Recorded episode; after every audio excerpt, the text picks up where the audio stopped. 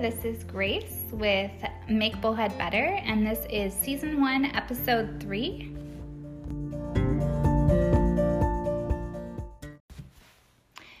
Today I'm interviewing Anne Marie Ward, who's running for Congress for District 4 of Arizona, which includes Bullhead City. Anne Marie, thank you for joining me on this podcast. Thanks for having me, Grace. I'm so excited to be here. So let's start out with what party you're with and what your main differences are between who you're running against. So I'm with the Republican Party. I am running against the current incumbent, 10 year incumbent, Congressman Paul Gosar. I would say the strongest differences between the two of us are the initiatives that we would choose to take on. So, in my outlook of where we are at in the district and in Arizona, we need to be looking at how do we start solving so many of these outlying problems that have just stagnated from water policy to land management to looking at how to handle the opioid crisis, increasing mental and behavioral health care, making sure we have access to rural providers and specialists when it comes to healthcare. We have a plethora of problems, but that means we also have a plethora of opportunity to start fixing them. Running next to that, we have several distinctions when it comes to where he has voted and where I would have voted. Number one being that he voted against the balanced budget amendment. He switched sides, he voted with the Democrats on that. We as a country know that we are headed for the other shoe to drop on getting into this massive hole of debt. In our own homes, we all run on a budget. We know what we can afford each month, and it's time for the government to do the same. So that would be number one. You know, I'm very strongly fiscally conservative, and unfortunately, Congressman Gosar is not. He's also the number one spender of every elected representative in the nation for his office. I want to see people who are fiscally conservative themselves when they are spending our money as taxpayers. Secondary to that is the mental and behavioral health care gap. So there were several bills that came up, one being the Support Act that President Trump pushed forward and Congressman Gosar was one of just a handful that voted against it. That provided funding for the opioid crisis. And Bullhead City, being in the heart of Mohave County, it's the number five county in the nation. We need somebody that realizes that that's a problem and is going to be supportive of that when it came to the farm bill that came up. We have a $3.3 billion farm industry down in Yuma, which is a part of our district. And we'll get to that at some point, I hope, of how big this district is. But he voted no on the farm bill. Well, farming is one of the major foundations of our economy here in Arizona. So they needed that support. You know, when it came to our law enforcement, he voted against a bill that would have made it a felony to assault a law enforcement officer. He voted against the 9 11 funding for our first responders and law enforcement. And so we're just seeing this shift over to voting with the Democrats or voting against policies that would help our district. And that's not good. We need conservative voting, but we also need somebody who's proactive, who's going to take a leadership role and say, how do we start solving these problems? Because, Grace, I'll tell you, when we travel the district, people know what their problems are and they know how to fix them but they need a champion, a partner who's going to be their voice, that's going to have that relationship. And then, most importantly, is the education side. We hear people bemoan the education system every day from the indoctrination angle to we just don't have enough funding to the curriculum is not as diverse as it needs to be. But in reality, we have created a disastrous situation of handing out federal grants and loans and not matching them to the actual workforce because we have a shortage of workforce across the nation from pilots to nurses to construction workers, you name it. And yet we have all these students with college degrees, $100,000 of debt, and nowhere to go except for to look for government assistance, which is where we see the Bernie Sanders and the AOCs gain momentum with the socialist rhetoric of free everything. Because when you're in $100,000 of debt and you don't have health care and you don't have your own home, you're looking for free. And so that's where we start. And then we need to trickle down and look at education as a whole. And so we've done a lot of outreach with millennials, Gen Z, Gen X to really start helping them understand that free everything's not going to work, but conservative principles and policies are going to help you with where you need to go. And so that is the longest answer ever of what's the difference. But there's some basic pieces, and then I hope we can dive into a couple of those. Yeah, definitely. Um, before we get into those, could you just tell us? You know, we know Bullhead is in District 4, and you mentioned that it's the fifth largest district in Arizona. But could you tell us, you know, from what part of Arizona, which counties are included in that, and how do you feel like you're going to represent everyone in that huge district more adequately than than Gosar has been? Okay, so not the fifth largest, like you said. Fifth, Mohave County was the fifth highest in the nation Oh, with sorry. the opioid crisis. That's okay. We in this district, it covers almost half of the state. So we have seven counties. We have the left, the west half of Yavapai County, almost all of Mohave, La Paz, half of Yuma County, part of Pinal, part of Gila, and part of Maricopa. The nice part is that these communities are all basically rural communities where they have similar issues when it comes to looking at healthcare, looking at education, looking at how do we have access and what does it look like for our public lands. What makes them distinctly different comes to usually geographic region. So Bullhead City, Lake Havasu, uh, Parker, Quartzsite, and Yuma all rely on the Colorado River for their water source. So that's somewhere that I will be actively engaged because the law of the river protects rural communities from big trust fund money taking their water away from them. When it comes to the central areas of the state, they're looking at groundwater. And some of those areas in our district are on AMAs, and so we're looking at different policy for them. But overarching themes are nice that they share. The beauty of a representative is they can not only work on national issues, but issues that affect local areas interfacing with bureaus and agencies, making sure BLM isn't locking up land, staying in front of water issues on the Colorado River and being supportive. Those are the areas that we haven't seen leveraged enough that we can. And so to answer your question of how do you equally represent, it's it's akin to what we're doing now in the campaign. Every day we're somewhere new and we make sure that we are figuring out what are their top three to five issues in that area at the federal level that they need a champion on. And they know what they are. And we have put together cabinets of experts, of people that are helping us talk about these issues and know where to move forward. And that's something that I would maintain with a very strong staff that was also invested in these areas. It makes a difference. I was born and raised here, so it makes a difference to be from the district and to be invested in where we're going. Absolutely. So, just on that last, I know that was kind of a three part question. So, how do you feel like you would be doing this better than than Gosar is right now? Well, basic pieces. So we need somebody who is going to be strategic at every level. One is office placement. There is a tiny office in Prescott and a tiny one down in the Phoenix area to cover this district. Well, what happens to Mohave County, to La Paz, to Yuma, to these other areas? They're not having somebody that is present in those communities. So, office placement needs to be more strategic so that these other areas have a presence that it's easy to access who your representative is and their staff because the staff are really driving a lot of the very specific projects. The second piece would be getting staff who are from the different areas who know who the people are and are engaged on making sure that we are moving the issue forward, whether it's burros and horses, whether it is mental and behavioral health care, whether it is helping work on issues to repeal all the gun control laws that we have in place that are not working, that those are driving forward. And so that is not being done. And then we also need somebody who is moving in Washington, D.C. in a different way, that is working on specific targeted problems from healthcare to water policy to make sure that there is a forward momentum. And we just don't have that right now. At any point in time, somebody should be able to stop their representative and say, What top issues are you working on in my area and how are they going? Because it just hasn't happened. Mm-hmm.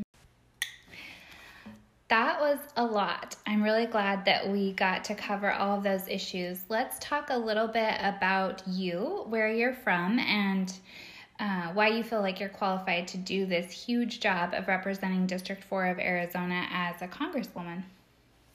So I was originally born and raised in Prescott Valley, and if the listeners are familiar with it, it's in Yavapai County. And when I grew up there, it was nothing. There was nobody there, dirt roads, one stoplight. We had the Safeway, and it was wonderful to grow up in a small town and then see it grow around me.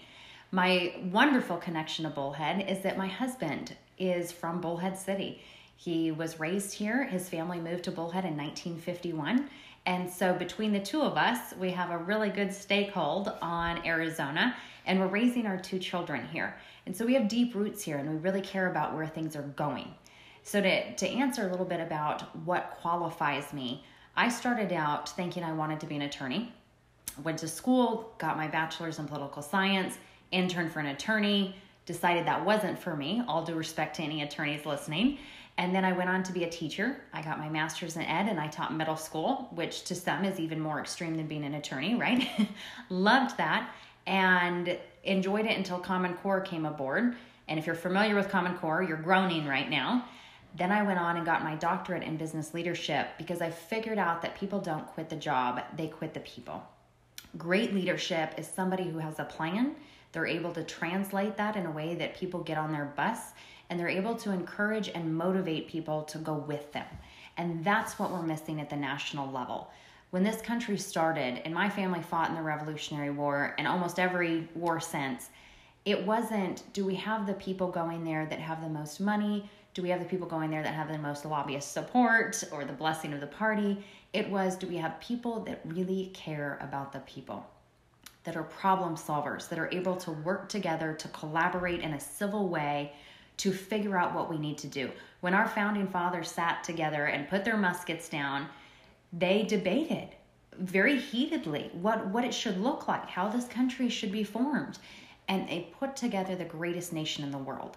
We don't see that kind of political leadership now. We see people who are paid off by lobbyists that are there for 10, 20, 30, 40 years that are warming a chair but not getting anything done. They don't relate to us, they don't know what it's like to live our lives. And that's what has to change. Really, anyone should be qualified to go and represent us as long as they are willing to work, to collaborate, to be civil in their discourse, and to have a plan of where we need to go. What qualifies me specifically? I would strongly say that being from here and living here and raising my kids here, I have to look every single person in the eye because this is my community. And so, what I say I'm going to do, I have to do. I am open and transparent and accessible to the people, something that's been missing for a long time. Elected leaders should not be dignitaries, they are the employee of we the people. And that's a shift we need to make. So, I strongly would argue that I bring the opinion of all of us of where government should be and how we're going to take it there.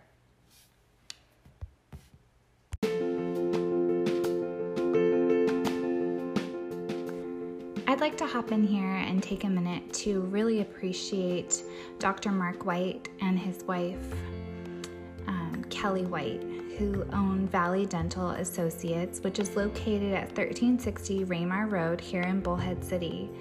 They are an incredible couple and an, own an incredible business, which not only does teeth whitening, laser dentistry, oral surgery, and, as well as your just normal dentistry checkups but they're also very invested in our community. And probably a couple weeks ago, I started what's called the Teacher Appreciation Community Coalition, where different businesses and individuals can donate directly to teachers in schools for items that they're having to buy out of their own pocket, like expo whiteboard markers or paper, um, just a whole array of different things that as the school year starts to wrap up, those resources start to dry out. So I just want to say thank you so much to them specifically because they saw the need and they've already started donating. So thank you so much. If you are looking for a dentist in our town, please consider using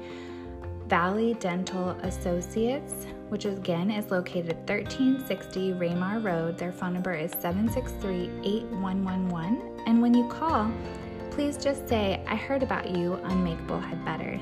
Thanks.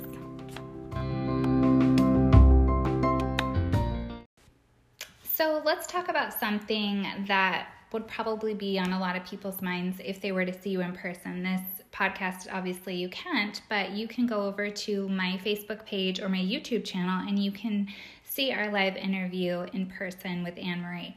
Um, So you are quite young and you have two children, and you. Um, why do you think that those things don't disqualify you from being Congresswoman for District 4 of Arizona? You know, that's a great question. And it's one that I receive on occasion, usually from a man, where they say, you know, you're a woman, your place is at home with your children. And I've even had a few say to me that the biggest mistake we made was allowing women the right to vote. So that was an interesting moment. but it's a good question because we often think that a woman should be at home raising her children. And I do have two children. My argument is what if I don't go? What opportunities do my children have? Do they have the opportunities that I did? Because in the socialist world that we are headed towards, that's beginning to champion among our next generations, among the millennials, among Gen Z, my kids won't be able to choose where they want to go to school and who they want to be when they grow up. If somebody like me doesn't step in, what opportunities do they have? And I can't keep saying, I hope somebody does. If we want something to change, we have to be that change. You know, I would say secondary to that, as a woman, we are looking right now at females on the national stage like AOC or Nancy Pelosi who are not representing females in the way they think. They're not bringing smart policy to the table. And look at the parties. In the Democrat Party, out of the 535 representatives in the Senate and the House together, there's 105 Democrat women. For that, for the Republican women, there are only 22. Wow. It is time for us to bring strong, smart, proactive women as the Republican Party forward. And I can tell you, Grace, when I am out and about, I cannot tell you how many times in a day I hear it is so good to see young women that are conservative because the Republican Party is struggling. The left has been smart and proactive. They have utilized and leveraged social media. And those algorithms, predictive analytics, artificial intelligence, they are driving their message long after they quit talking. Mm-hmm. The right, we haven't done that. And it's our time. It's our turn to bring people that can go toe to toe with that socialist rhetoric that the Bernies and AOCs are bringing to the table and fight back. And what better way to do it than somebody who represents the next generation of conservatives? So, being young, being female, being a mom who understands and has a stake in education and where we're going is nothing but a benefit and asset to District 4. I totally agree. So, Anne Marie, can you tell me what does a typical day look like on the campaign trail um, for you and your campaign manager? You know, that's a really great question because I, even when we started the campaign, says, What does a day need to look like? And we learned a lot about what how our campaign's structured. And many of the times campaigns are focused solely on going to very partisan events. So if i was doing this the traditional way i'd be at every republican event and we are at the majority of them. But in our viewpoint when we started planning this campaign it was if people are going to trust me to solve their problems I need to be out there learning about their industries, their business, their daily lives, what it's like to go about in their communities, what they think. And so we do everything. We have been at the border talking about the wall. We have been on farms and irrigation districts. We've been in jails. We have gone to schools. We have talked all about um, BLM management by going to planning sessions. We have been mining. I've actually gone mining a couple times. You were with us one time. We were at a gold mine. Um, so wherever it may be, we go there and learn about it because policy should not be driven by just words on a paper or by a staffer's opinion. Policy should be driven because I know people that are doing that job, that are living there, that are experts on it, that know healthcare, that know education. And then together, great leadership brings all the experts to the table and helps facilitate a excellent plan and then drives that forward. And so our campaign has been about figuring out and documenting what are the top issues in each area, who are the stakeholders, who are the experts on different policies, so that when we are elected, we are ready to get up and running and can start solving now for what problems have stagnated for so long. So that's a good point. You said, what are the areas that are most important in each of these different cities or rural areas? So you've been here to Bullhead several times. Could you hit on a couple of the major things that people in Bullhead City have said are our top issues? You know, and thank you for saying that. We've been to Bullhead several times in the campaign capacity, and I've been here hundreds of times with my husband being here in Bullhead. And in this area, what we hear at the very top is healthcare. There's not enough specialists, there's not enough general practitioners, there's a lack of mental and behavioral health resources. There needs to be a greater focus on opioid care. Uh, they're looking at water and water not just on it being available but also the safety of water is it healthy can you be in it also blm has been right at the top of the burros and horses have been a problem they need to be looked at differently and everyone on that issue is ready to come to the table. They just need someone to facilitate that. Um, access for BLM. There's a lot of people that love to get out on their 4x4s that want to go hunting, and too many of these decisions on access to our public lands are made in DC or in a silo, even here in the state. So these are just some of the issues, but those are probably what hits at the top for the Bullhead City area, and hopefully at some point we can dive into those. Yes, absolutely. So, this is our first podcast together, but every other week I will be posting a podcast with Anne Marie, and we'll talk about all the different issues that are going on in Bullhead, also all over District 4. So, it'll be very exciting. Um, to hear her perspective and how she's actually getting things done and how we can come alongside of her as citizens and uh, let her know what's going on, how we feel about it, and how she can make a difference in our area. Would you like to close uh, close us off here? Yeah, that'd be great. And you know, Grace, you said something great. How we can come alongside of her. This isn't me. I'm asking for your confidence to vote for me but this is you, your opinions, us together collectively. It shouldn't end once the primary is over and we've won. It should be ongoing where we're working together. What I need from you as listeners right now is to go online to our website, and Grace will have it below here, to www.annemarieforcongress.com. Click the button that says sign our petition, and that gets me on the ballot. And right now, that's what we need the most. At that point, if you'd like to explore that website, sign up to volunteer, donate, whatever it may be, we'd be happy to have you on our team. And you can also follow us on all the social media, whatever outlet is your choice from Instagram, Facebook, Twitter. And we would love to hear from you. So please reach out, but be sure to sign that petition. Thank you so much, Anne Marie, for being part of making Bullhead better and for your time today. I really appreciate it. Thanks, Grace.